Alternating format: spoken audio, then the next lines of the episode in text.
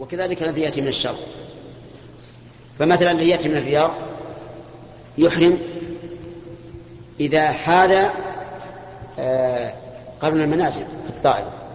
والذي يأتي من من القصيم يحرم إذا حال إيش؟ لا. لأنه الذين يأتون من القصيم يمرون من, من, من عند المدينة. فيحرم من من ذي الحليفة.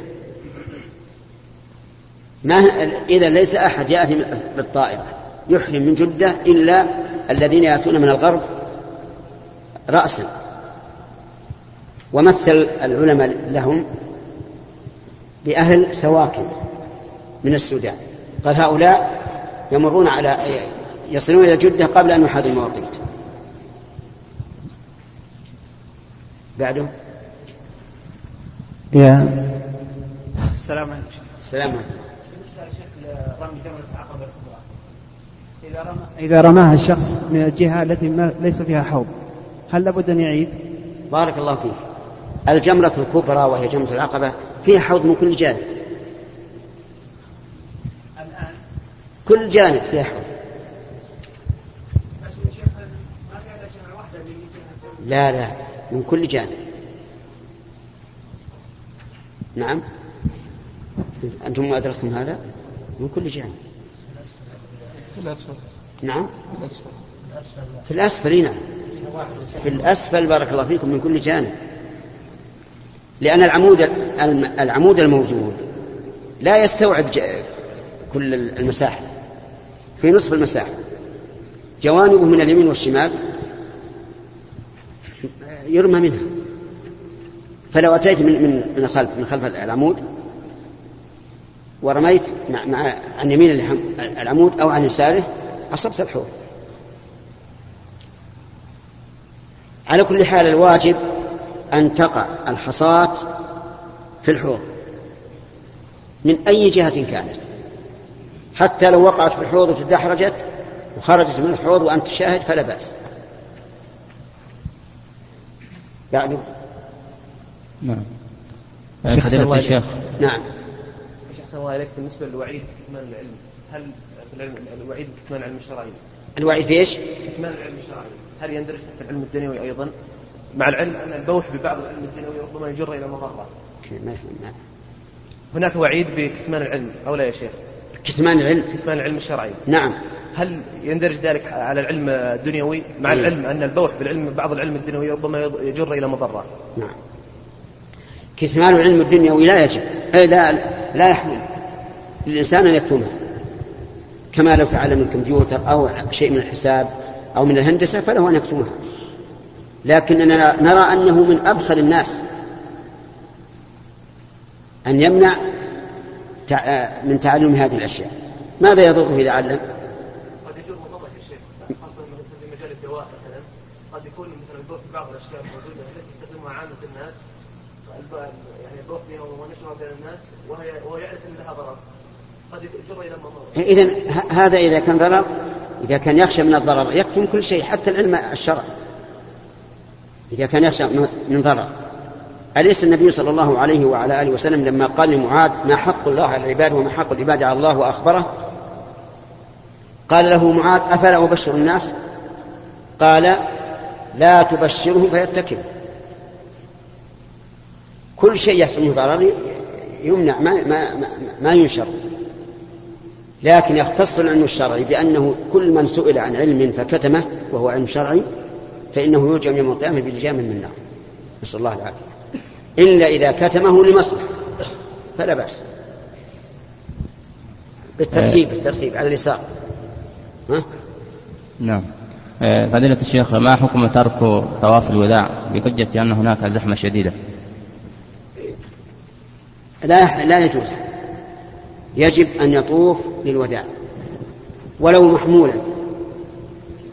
ولهذا قال أم سلمة للرسول صلى الله عليه وسلم في طواف الوداع إنها مريضة قال طوفي من وراء الناس وأنت راكبة ولم يعذرها. فطواف الوداع واجب لكنه ليس له علاقة بالحج. بمعنى لو أن الإنسان تركه فحجه تام.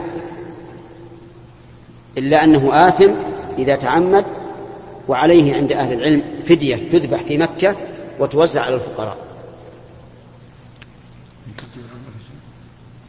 نعم. الله عليك لو مأموم دخل في الصلاة وقد فاتته بعض الركعات وسهى الإمام في صلاته ثم سجد الإمام لسجود السهو بعد السلام. ولكن هذا المأموم مباشرة بعد السلام قام لقضاء الفوائد نعم فما عليه ما قال وش هو؟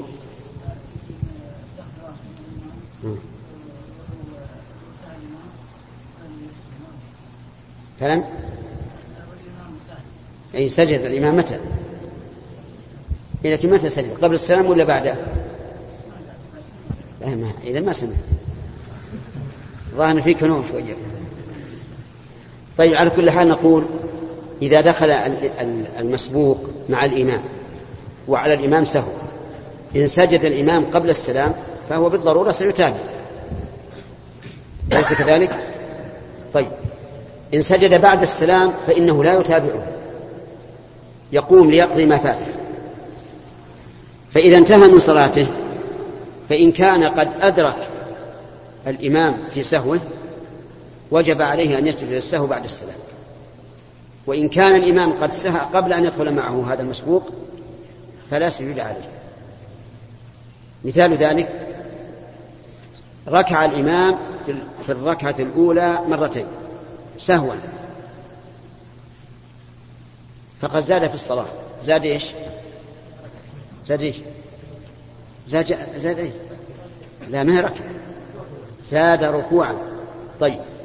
هذا المأموم المسبوق دخل معه في الركعة الثانية. فلما سلم الإمام سجد بعد السلام لأنه زاد والزيادة سجودها بعد السلام.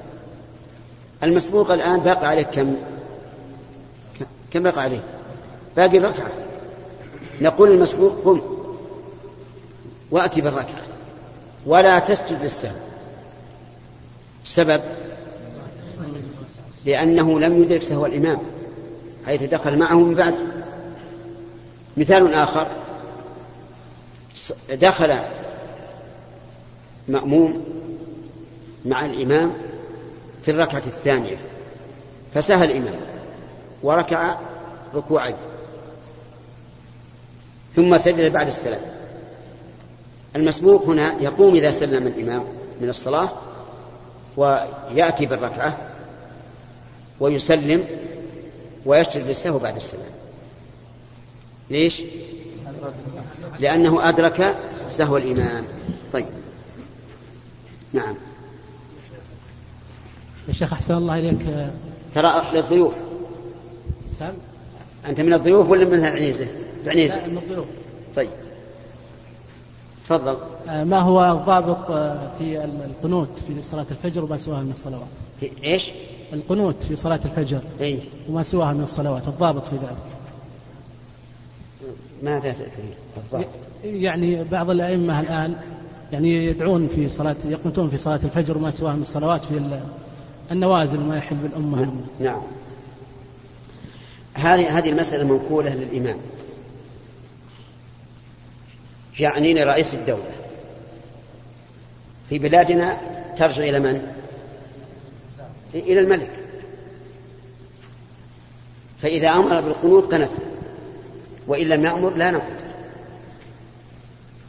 على أن بعض العلماء رحمهم الله يقول إن القنوت في النوازل لا تكون إلا للإمام فقط الملك فقط.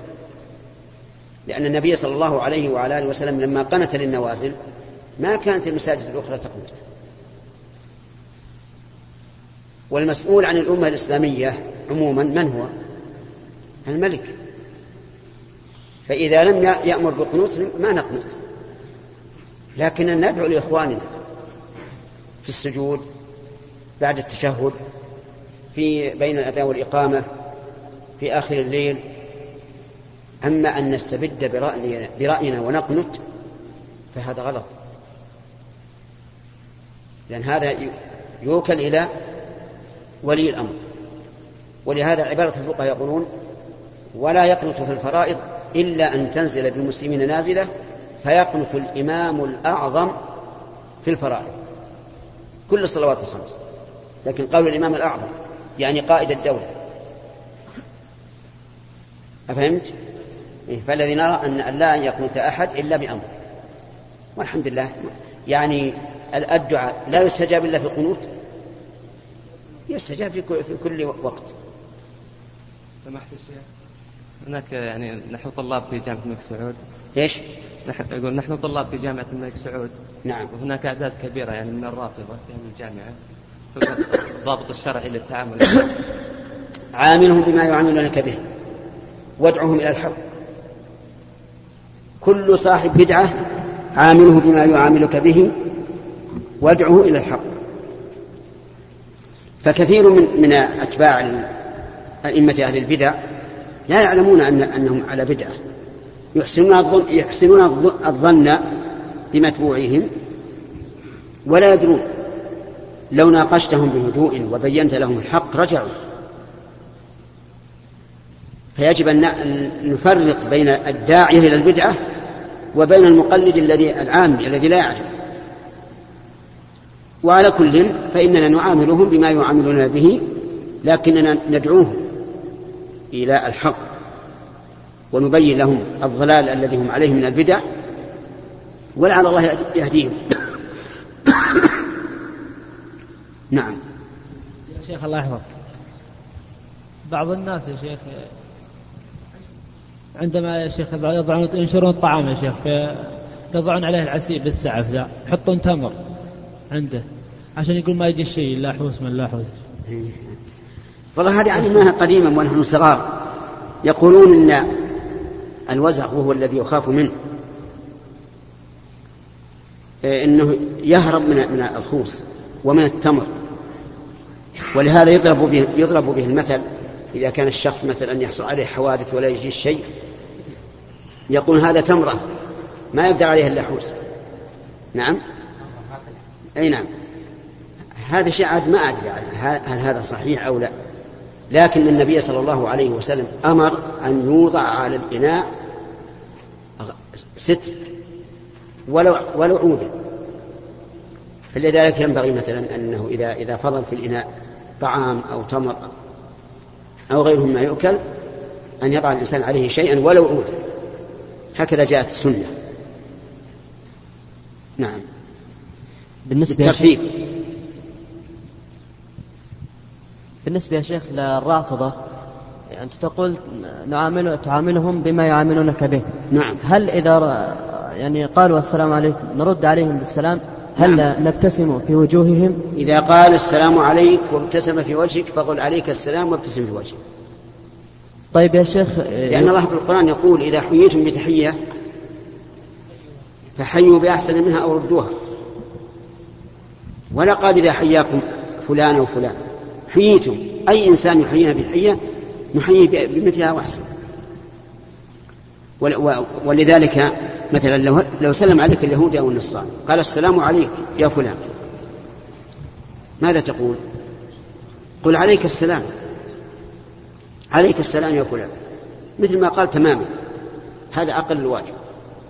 والإسلام كما تعلمون دين العدل. يعطي كل إنسان ما يستحق بلا جور. أما إذا سلم عليك اليهودي الذي يعرف اللغة العربية وأدغم اللام فلا تدري أقال السلام عليك أو السلام. فقل له إيش؟ وعليك. بس لا تقول عليك السلام. لاحتمال أن يكون قال السلام. ولا تقل السلام لاحتمال أن يكون قال السلام. قل وعليك. إن كان قال السلام فعليه السلام إن كان قال السلام فعليه السلام. فهمت؟ أفهمت أو لا؟ طيب. فضيلة الشيخ أثابكم الله وجعل ذلك في ميزان حسناتكم. آمين. ومن سمع ومن قال. آمين يا شيخ. السؤال هو شيء سيكون في العقيدة. آه، ما هو موقف أهل السنة والجماعة من المجاز؟ وجزاكم الله خيرا المجاز ماذا تعني به؟ الذي يعني عند أهل البلاغة هو نفي الحقيقة. يعني إذا كان إذا كان هذا المجاز يستلزم إنكار ما وصف الله به نفسه أو تحريف النصوص عن معناها فهذا باطل لا شك. كالذين قالوا إن قول الله تبارك وتعالى ولتصنع على عيني أي على مرأى مني بدون أن نثبت العين وأن ذكر العين مجاز عن الرؤية فهذا باطل ولا يمكن إقراره. أو قالوا استوى على العرش استولى عليه. كناية عن الاستيلاء عليه فهذا لا يمكن إقراره. أما إذا قالوا مجاز ولكنهم ما حرفوا الكلمة عن مواضعه فلا بأس. على أن القول الراجح أنه لا مجاز في اللغة إطلاقا. لا في اللغة ولا في في القرآن. والعلماء اختلفوا في هذا على ثلاثة أقسام على على ثلاثة أقوال. قول أنه لا مجاز في اللغة العربية. وهذا اختيار الشيخ الإسلام ابن تيمية وتلميذه ابن القيم. وقول آخر أن المجاز ثابت في القرآن وفي اللغة العربية. وهذا قول أكثر البلاغيين والمتكلمين. والقول الثالث المجاز في اللغة العربية دون القرآن. وهذا قول اختاره جماعة منهم الشنقيطي محمد الأمين صاحب أضواء البيان. والصحيح أنه لا مجاز أصلا لأنك مثلا إذا قلت رأيت أسدا يقلب آه نعم رأيت أسدا آه، يدخل سيفه في الجراب هل يمكن لأي إنسان يتبا... أن يتبادر إلى ذهن أي إنسان أنه أنه الأسد الحيوان المعروف؟ نعم. لا. إذا بهذه القرينة صارت هذه الجملة حقيقة في معناها. تكون هذه الحقيقة؟ حقيقة في معناها. فلذلك المجاز لا بد فيه من علاقة ولا بد فيه من قرينة هذه القرينة تجعل هذا الذي كان موضوعا لمعنى سابق تجعله لا يحتمل هذا المعنى السابق. وحينئذ يكون حقيقة في سياقه. وهذا وجه ظاهر لمن تأمله. واضح؟ سمعت يا أخي. بارك الله فيك. إلى هنا ينتهي هذا اللقاء القصير ونرجو إن شاء الله في المستقبل أن يكون اللقاء وافيا. وأظنكم عذرتمونا. بارك الله فيك. سبحانك اللهم وبحمدك. أيها الإخوة إلى هنا ينتهي تسجيل هذا اللقاء الأسبوعي المسمى بلقاء الباب المفتوح مع فضيلة الشيخ محمد بن صالح العثيمين حفظه الله في منزله في عنيزة. نسأل الله أن يجزيه خير الجزاء وأن ينفع بعلمه الجميع. وتقبلوا من إخوانكم في مؤسسة الاستقامة الإسلامية للإنتاج والتوزيع في عنيزة أطيب التحايا والاستقامة ترحب بتواصلكم معها على العنوان التالي السعودية عنيزة رقم الهاتف صفر ستة ثلاثة ستة أربعة خمسة ثمانية ثمانية صفر. صفر ستة ثلاثة ستة أربعة ثمانية ثمانية ثمانية صفر. ورقم الناسوخ صفر ستة ثلاثة ستة خمسة ثلاثة ثلاثة ثلاثة اثنان.